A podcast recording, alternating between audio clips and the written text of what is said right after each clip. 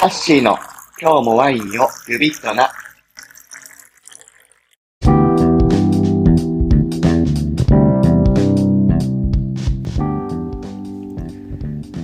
皆さんこんにちは、ハッシーです。えー、今日はですね、なんでこんなにワイン好きなんだろうっていうね、テーマで話したいと思うんですけれど、まず今日一番最初にワインのテイスティングをしていきたいと思います。では早速飲みます。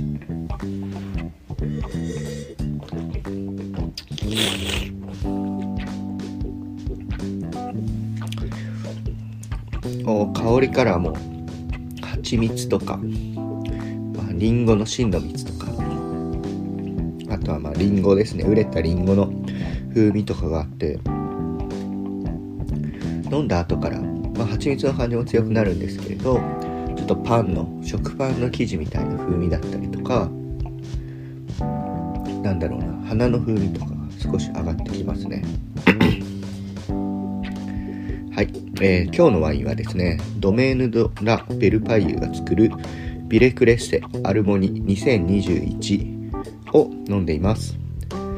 ドメーヌ・ド・ラ・ベルパイユというのはオーナー一族がもともとブドウ栽培を専門にやっている家系だったんですね。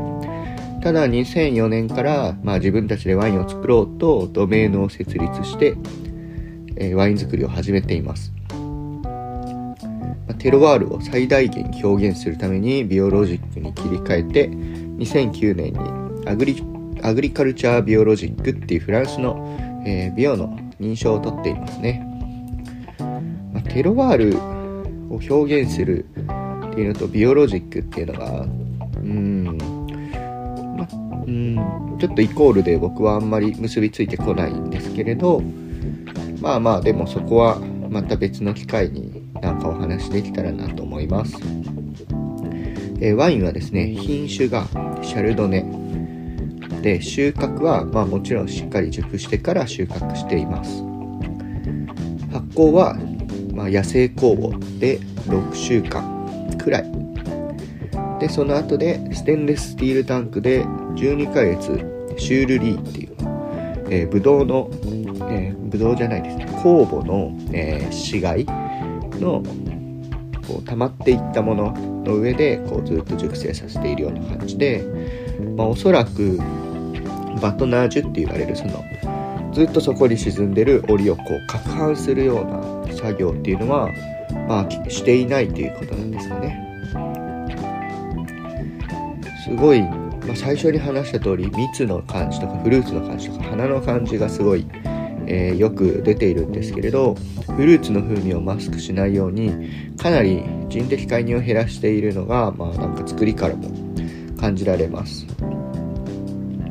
でこのワインちゃんと風味は成熟しているしまあさっき言ったようにそのさまざまなフルーツのニュアンスとかもあって、まあ、特に単調なワインっていう感じではないんですけれど、まあ、結構最近だとアルコール高いものが多かったりもするんですよ。これアルコール度数もですね12.5%と非常に控えめでかなり優しい印象ですね、まあ、本当にちょっとアルコール美味しくてもアルコールが高いワインとかが多いとやっぱり飲み疲れしてしまうのでこれくらいのアルコール度数だとすごい助かりますね。かも値段も4000円を切って買えるのでお財布にもめちゃめちゃ優しいです。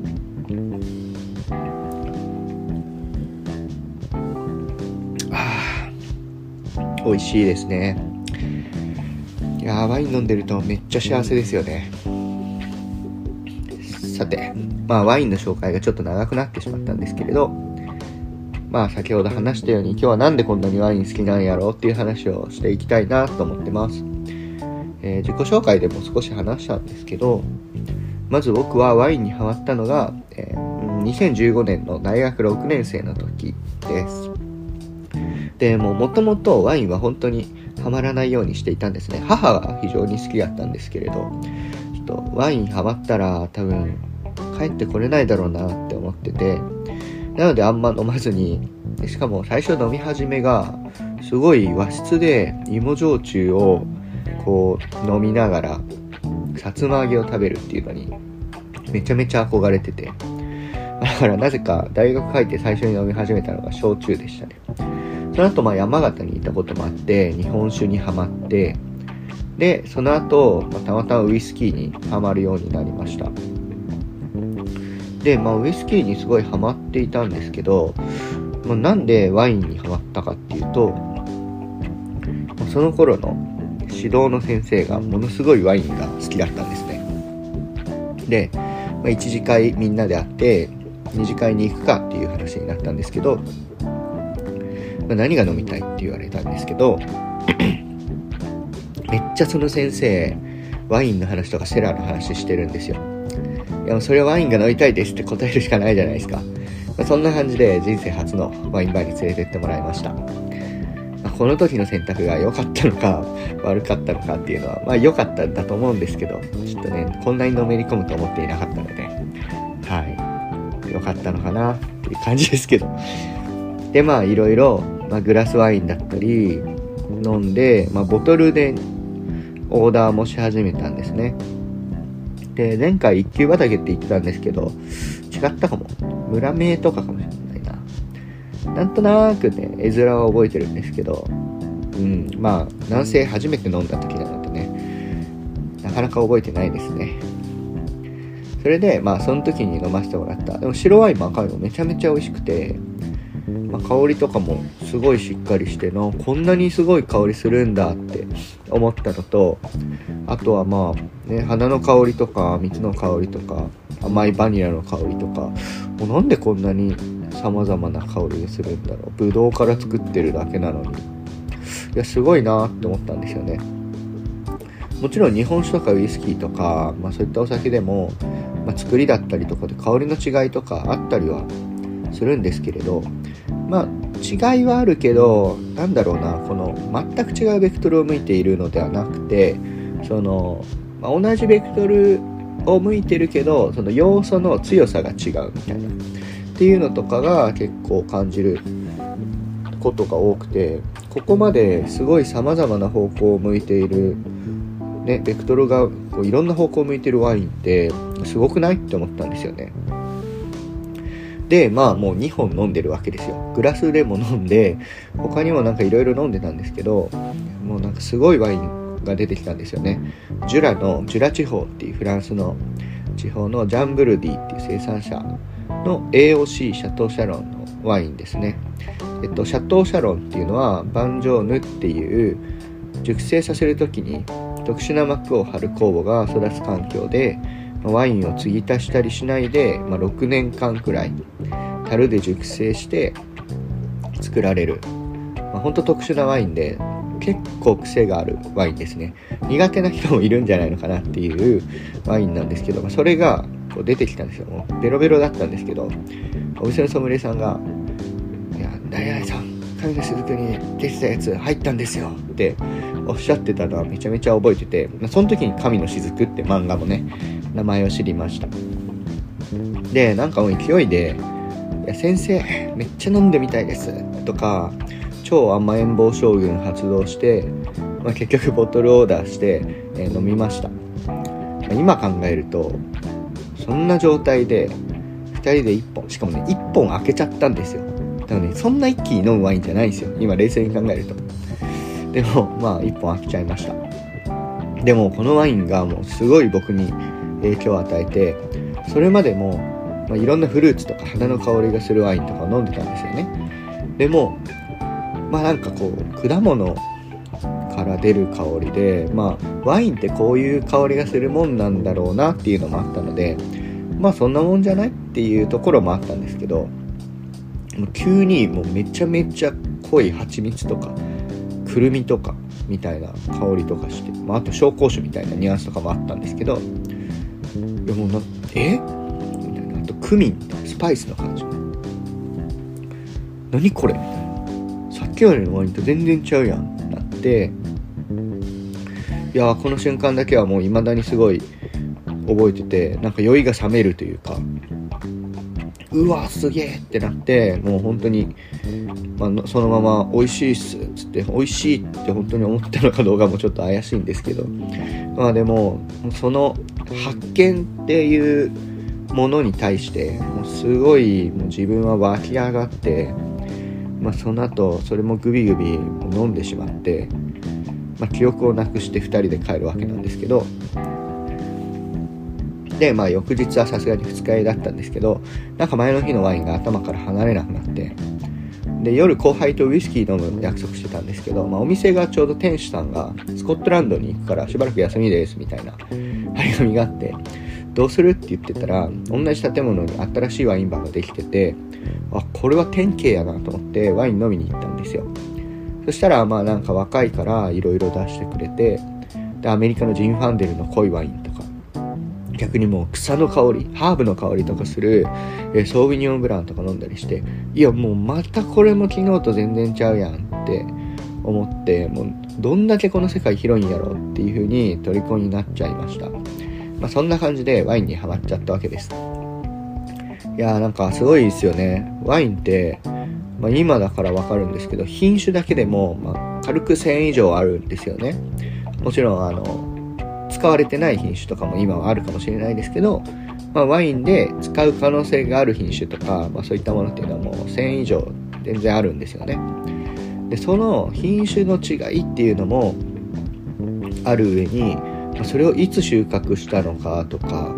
でも変わるし、まあ、その発酵に使ってる酵母がワインの香りってこう決めていく部分があるんですけれど、まあ、そういった酵母がどういうまあ、その野生酵母ってそこの土地とかにいる酵母だったりあるいはもうこういう香りを出したいっていうので、まあ、培養酵母って言われるものを使ったりとか、まあ、そういう選択もあったりしますね。であとはまあ樽を使って熟成させるのかとかその樽も、まあ、今度新しい樽を使うのか古い樽を使うのか大きさはあとはまあ樽のロースト具合はとかもそんな感じでもどんどん細分化されて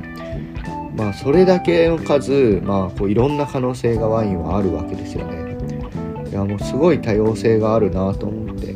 しかもまあ全部ではないんですけれど論理で終えるんですよね、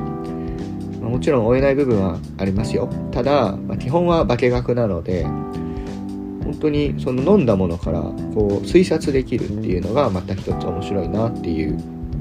まあそんなせいで僕はもう毎回飲むワインがなんでこうなったんだろうどうしてこう作ったんだろうとか考えながら飲むのがもう楽しくてでもずっともうそんなことばっか考えて飲んでるのが本当にもうなんか幸せだなって思うようになってこんな風にワイン飲んでます、まあ、ここまで話してるとなんかお前さワインうまいと思って飲んでんじゃねえの？どっちなのって思われるかもしれないんですけどもちろんうまいとは思ってるんですよ。美味しいなって思うんですけどまあなんだろうな。めちゃめちゃ感動したこうレストランの料理とかみたいなこううめえみたいな感じとはまた違うのかもしれないですけどあとうまいって思うけどそれより今探求心っていうのが勝っちゃってるかもしれないですね。まあでも一応初めて本気でうまいと思ったのに何だったっけなーっていうのをちょっと考えるんですけどうーんまあ多分記憶に残ってるやつなんでもうちょっと前にもあったような気もするんですけれどまあなんか記憶で一番残ってるのは2018年12月くらいに飲んだ、えー、ギガルってローヌの生産者ですね。のコートロティラトゥルク2012ですね。いやこれがもうほんと文字通り目隠しした状態のブラインドで飲まされたんですけど口に入れた瞬間もう艶めかしい様子が官能的でいやすごあこういうのもあるんやって思った記憶があります、まあ、高級ワインになってしまうんですけどできれば毎年誕生日にも飲んでみたいなって思うワインですね。僕はかなり好きなワインだと思います。はいまあそんな感じでワインが好きで好きで今に至るんですけどまあうまいもあるんですけどもう本当に一番多様性でしょうね。やっぱりいろんな人が資格試験とか目指してこう勉強してしまうっていうこうそう勉強させるっていう魅力がワインにはあるんだろうなっていう。なんでなんでなんでっていう部分をこう持っている。かなり幅が広い飲み物なんじゃないのかなっていうふうに思ってます。はい。今日はこんなところで、僕が何でこんなにワインが好きかというお話をしてきたんですけど伝わりましたでしょうか、えー、皆さんはどうですかね？どういうところがワイン好きなのかなとか